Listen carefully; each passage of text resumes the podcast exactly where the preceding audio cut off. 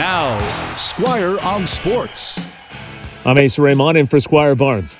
The CFL is seeing attendance numbers rise across the country, and that includes right here with the BC Lions. Whatever Amar Doman is doing, it's working. And the owner of the football team isn't needing to call Hail Mary to see if an NFL exhibition game will have some carryover effect. I'm talking about the American Bowl preseason game between the Seattle Seahawks and San Francisco 49ers in 1998.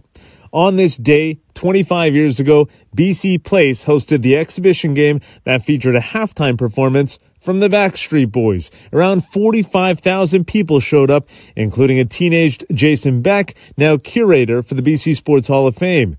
He was one of the many hoping to see the great Warren Moon.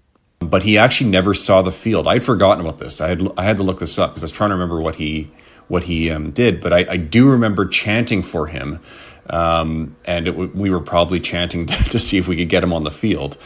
Um, it, uh, the other star that didn't play was Jerry Rice. Uh, Jerry was hurt at that time, but he was on the sidelines.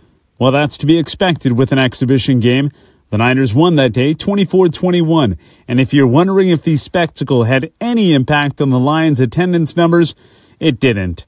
The BC Lions averaged around 16,000 that season, well below the 20,000 plus they're pulling in at each home game this year. Squire on Sports on 980 CKNW.